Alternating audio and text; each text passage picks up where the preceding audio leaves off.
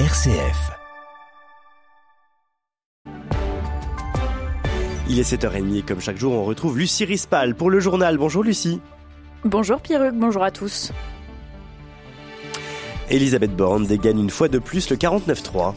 C'est la douzième fois depuis son arrivée à Matignon, Elisabeth Borne euh, qui décide d'engager la responsabilité de son gouvernement pour voter son budget. Les détails euh, dans ce journal.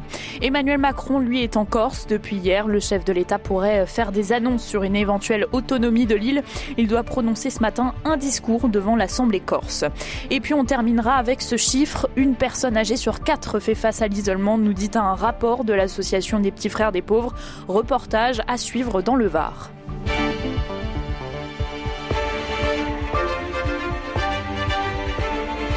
Les débats auront duré moins de trois heures avant qu'Elisabeth Borne n'ait recours au 49.3 pour son vote du budget.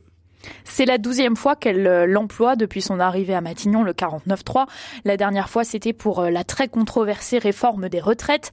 La première ministre qui décide d'engager la responsabilité de son gouvernement pour faire adopter sa loi de programmation des finances.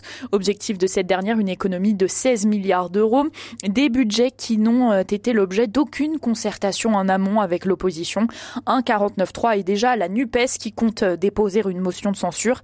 Ce recours à cet article n'a rien d'étonnant selon Benjamin Morel, maître de conférence en droit public à l'université Panthéon-Assas le signal est politique. Lorsque vous tentez de typologiser les majorités, les oppositions au niveau international, qu'on fait du droit ou de la politique comparée, il y a un élément qui marque l'appartenance à l'opposition ou à la majorité d'un groupe politique, c'est le vote des motions de censure et le vote des budgets. Et donc, un parti d'opposition, un groupe d'opposition, quel qu'il soit, ne peut pas voter le budget. S'il vote le budget, à ce moment-là, il donne quitus au gouvernement et il est réputé appartenir à la majorité.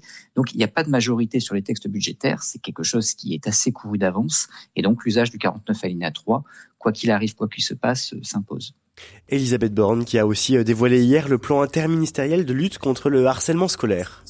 Et parmi les grandes lignes, la mise en place de cours d'empathie dans le cursus scolaire à partir de la rentrée prochaine, comme cela existe dans d'autres pays comme au Danemark par exemple. La constitution de brigades dédiées au harcèlement dans les rectorats a aussi été mentionnée. Les fédérations de parents d'élèves sont plus réservées sur la faisabilité de certaines mesures comme la confiscation du portable des élèves harceleurs ou l'exclusion des réseaux sociaux. Ils pointent surtout les besoins en personnel, manque criant de personnel, surtout médecins psychologues ou infirmière scolaire. Laurent Zamekowski, porte-parole de la Fédération des parents d'élèves de l'enseignement public. Cette question a été évoquée à plusieurs reprises. Ils ont, euh, comme pour d'autres postes, notamment enseignants, euh, des grosses difficultés aujourd'hui pour recruter des médecins scolaires, des infirmières scolaires, ainsi que des psy de l'éducation nationale. Aujourd'hui, voilà, des postes sont ouverts, mais ils ne sont pas pourvus. Donc, il va falloir trouver un plan, un moyen de, redonner envie de se positionner dans ces métiers pour qu'on puisse pourvoir tous les postes et accueillir les élèves. Parce qu'aujourd'hui, il, ne suffit pas simplement d'avoir euh, des brigades qui puissent venir euh, et faire une démonstration sur, de force sur le moment, mais il faut accompagner sur le long terme et aussi d'avoir quelque part aussi un point dans l'établissement, dans tous les établissements, où les élèves peuvent venir en toute confiance parler de leurs soucis, de leurs problèmes, et notamment les questions de harcèlement. Selon le ministre de l'Éducation nationale, les alertes sur le, sur le harcèlement ont été multipliées par trois depuis la rentrée. Il est 7h33. Emmanuel Macron lui est en Corse depuis hier, une visite de deux jours durant laquelle il pourrait faire des annonces sur une éventuelle autonomie de l'île.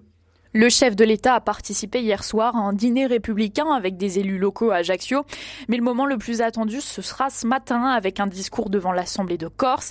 Il vient clore une séquence ouverte après la mort en prison en mars 2022 euh, d'Ivan Colonna. On s'en souvient et les violentes manifestations qui avaient suivi dans l'île. Le gouvernement avait alors euh, ouvert des discussions avec les élus corses pouvant aller jusqu'à l'autonomie, Jean-Baptiste Labeur. Oui, et le 5 juillet dernier, l'Assemblée de Corse avait voté une délibération sur une large autonomie de l'île. Mais Emmanuel Macron a fixé des lignes rouges, comme le maintien de la Corse dans la République. Il a aussi écarté plusieurs revendications phares, l'inscription dans la Constitution de la notion de peuple corse, la co-officialité de la langue corse, un statut de résident et la priorité à l'emploi. En revanche, selon l'Élysée, durant ces discussions, il est apparu que certaines demandes des élus corses pouvaient rentrer dans un cadre républicain. Un accord semble possible avec une majorité de l'Assemblée territoriale et si c'est le cas, le président pourrait annoncer une évolution institutionnelle, indique un conseiller. Mais à ce stade, rien n'est finalisé, souligne l'Élysée, qui renvoie pour les détails au discours du président. Ce flou ne satisfait pas tous les élus. Paul Félix Benedetti du groupe indépendantiste Coréine Fronté n'a pas participé hier soir au dîner républicain. Il considère la position du président comme contraire aux attentes des Corses. Et dans l'opposition, la droite corse tempère aussi, affirmant qu'il n'y aura pas d'accord avec la majorité nationaliste. Cette visite sera aussi axée sur les 80 ans de la libération de la Corse. Elle avait été le premier territoire français libéré, c'était le 4 octobre 1943, grâce à une insurrection euh, populaire et l'aide des troupes françaises en Afrique. Sonia Baquès, la secrétaire d'État à la citoyenneté, a présenté sa démission hier après sa défaite dimanche au sénatorial euh, en Nouvelle-Calédonie. La secrétaire d'État qui devait être présente à la présentation du plan de lutte contre le harcèlement scolaire.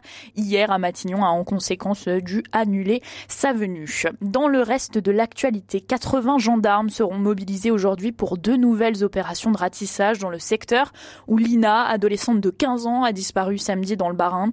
Plusieurs battues ont été euh, organisées cette semaine pour tenter de la retrouver, mais en vain.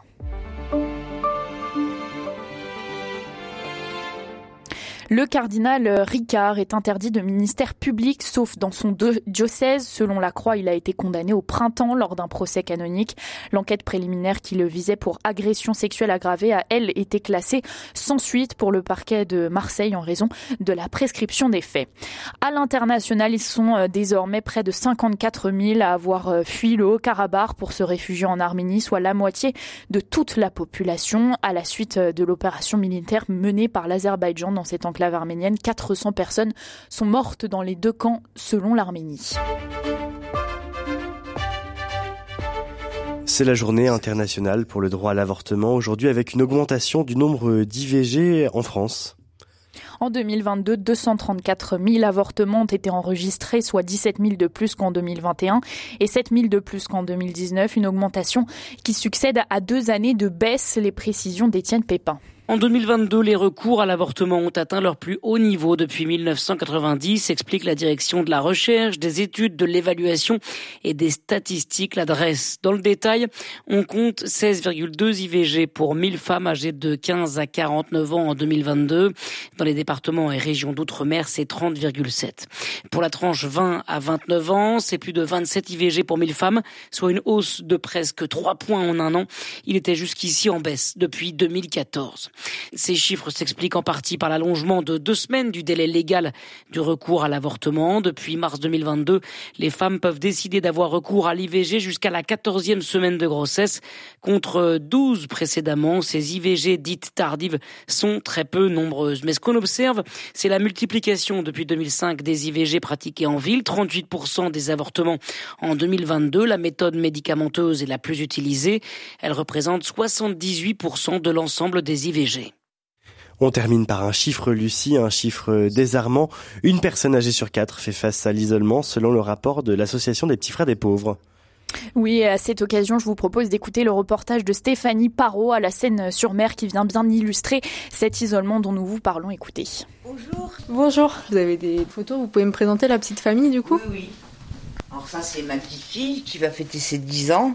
Ça, c'est ma fille Clara ça, c'est ma fille Axel, qui habite à Perpignan. Et ça, c'est Coralie, qui travaille à l'étranger, et Laurie, qui travaille à Vitrolles.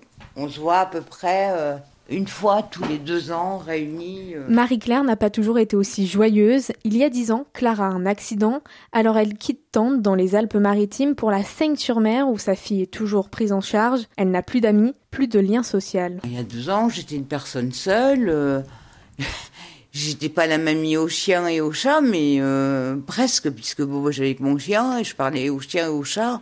Et je me disais, c'est dommage qu'ils répondent pas. Ces quatre filles se rendent bien compte que leur mère ne va pas bien, alors Laurie, son aînée, prend les choses en main et contacte l'association Les Petits Frères des Pauvres. Et Antoine le dit, Marie-Claire est arrivée, elle était deux pieds sous terre, et puis maintenant, euh, j'ai retrouvé mon énergie, euh, mon envie de discuter avec euh, les personnes que je rencontre. Euh. Même si aujourd'hui Marie-Claire retrouve sa vie d'avant, cette histoire l'a marquée.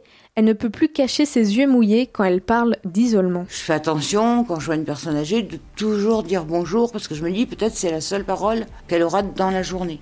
Reportage RCF Méditerranée de Stéphanie Parot.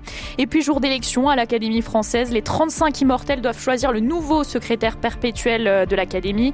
Amine Malouf d'un côté, le favori, et Jean-Christophe Ruffin de l'autre, qui n'a pas dit son dernier mot. Merci beaucoup Lucie Rispal, on vous retrouve demain matin.